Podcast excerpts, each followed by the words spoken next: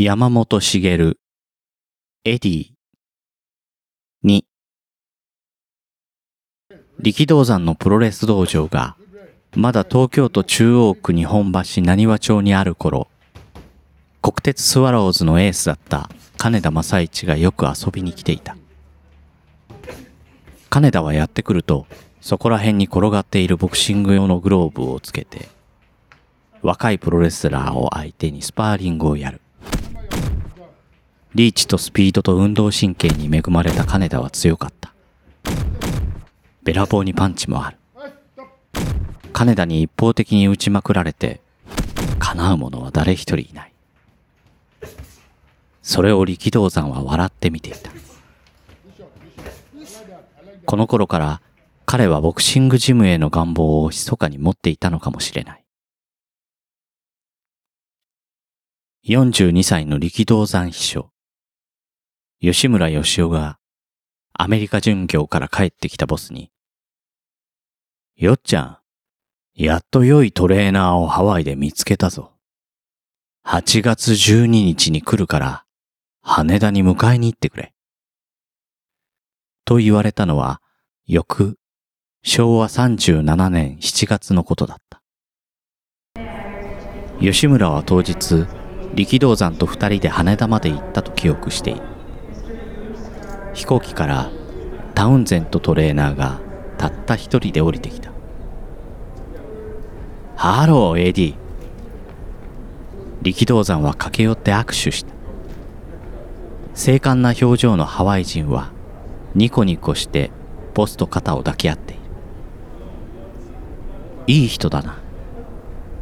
それが吉村のエディに対する初印象だった。人が良すぎるぐらいの好人物。この印象はその後も一度も変わらなかった。この時、エディは力道山のあまりの性急な要請に、ひとまず妻子を置いて一人でやってきたのだった。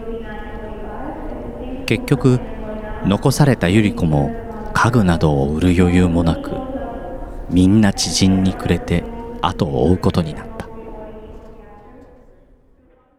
エディは中野区本町4-31-1、通称鍋屋横丁の百合子の実家に落ち着いた。落語にもよく出てくる妙法寺への三景通りに昔、鍋屋という大きな茶屋があったというが、その名が今も残る古い町であった。間もなく百合子が後を追って帰国した。その百合子が不安内なエディを連れて初めて力スポーツパレスに訪れたのは8月の日曜日である。力道山はアメリカ遠征中で不在だった。試合場の下にあるトレーニング場は昼間はプロレスラーが使い、午後5時からはボクサーが使うシステムになっていた。この頃ボクシング選手は溝口宗夫、上田正吉、金谷正一、吉本武輝、河野勝臣など、ライト級以上の重いクラスばかりだった。ジムに入ったエディはリングのそばにあるごつい市内が数本あるのに気がついた。この市内で選手にカツを入れているな。と察した。この市内、片付けてよ。僕、ハートで教えるの。ラブよ。わかる？それ以来、市内はジムの隅で埃をかぶったまま、二度と日の目を見ることはなかった。スタッフも恐ろしくインターナショナルだった。ロサンゼルスから歌集毎日記者のジョージ吉永がトレーナー兼マッチメーカーでやってくる。ハワイから時々サム一ノ瀬やテッド河村がやってきて臨時トレーナーをやる。翌年夏にはディック・サドラーも来た。何やら騒然たるカオスの雰囲気で創世期の活気と混沌が渦巻いていた。こんな中にあって、エディはチーフトレーナーでありながら、その存在はまだまだ絶対ではなかった。中には強い反感を抱く者もいた。例えば、エディに選手を取られた、と訴えるトレーナーがいた。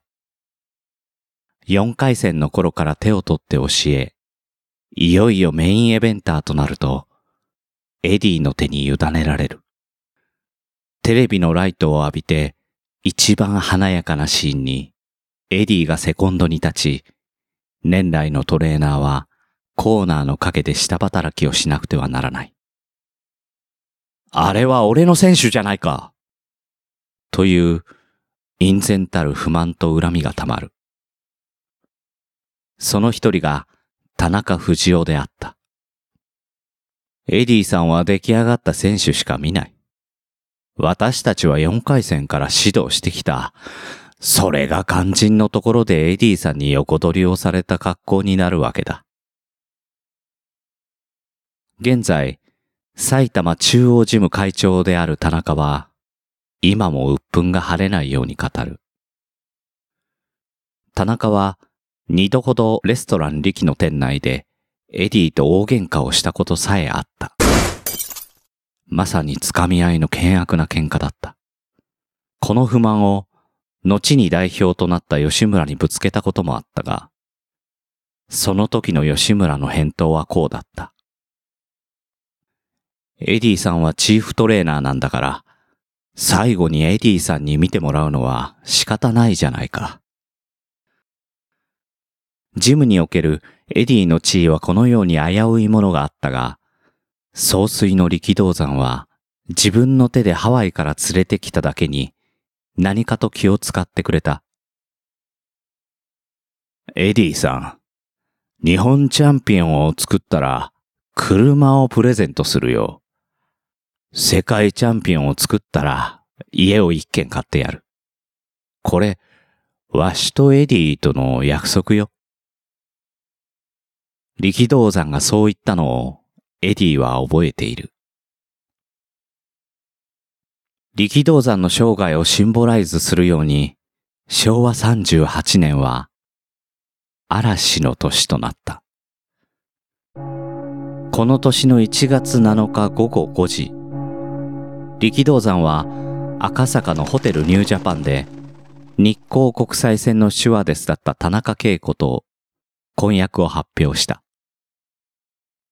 ところが、この44日後の2月20日夕刻、力事務代表の伊集院博士が日本刀で滑腹自殺するという大事件が起こる。拳のような伊集院は仏前で古式に乗っ取り、見事な切腹をやってのけた。原因は、力道山との不仲とか、いろいろ噂されたが、実態は病気がちで期待に添えないことを苦にしたもの、と見られている。伊集院の不幸な休止によって、吉村義雄が事務代表の座についた。6月5日午後6時虎ノ門のホテル大倉平安の間で44歳の力道山は21歳の田中恵子と豪華な結婚式を挙げた招待客は3000人総費用5000万円という前代未聞ともいえる祝宴だった翌々日幸福な夫婦は羽田から世界一周の新婚旅行に飛び立った。家福は交互にやってくる。この年、12月8日午後10時頃、力道山は赤坂のナイトクラブニューラテンクォーターで、住吉連合の若い組員に刺される。錆びた登山ナイフだった。出演中の黒人カルテットフォーラッツを酔ってやじったため、支配人が困惑し、義教心を出した組員が狂気を振るったものだった。力道山は直ちに山王病院に担ぎ込まれたが、何を思ったか、俺は帰る。と言って勝手に帰宅してしまった。この暴挙が命取りとなり、急ぎ再入院したが、腸閉塞を起こして、15日に死んでしまった。葬儀は20日、池上本門寺で行われ、参列者は5000人を超した。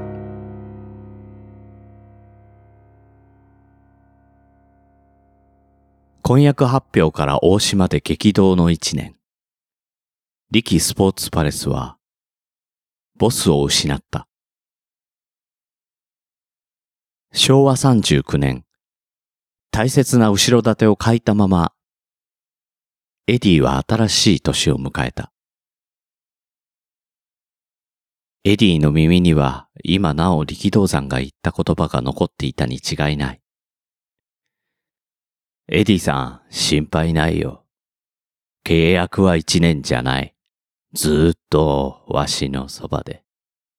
ずっとわしはいつまでもあんたを離さないよ。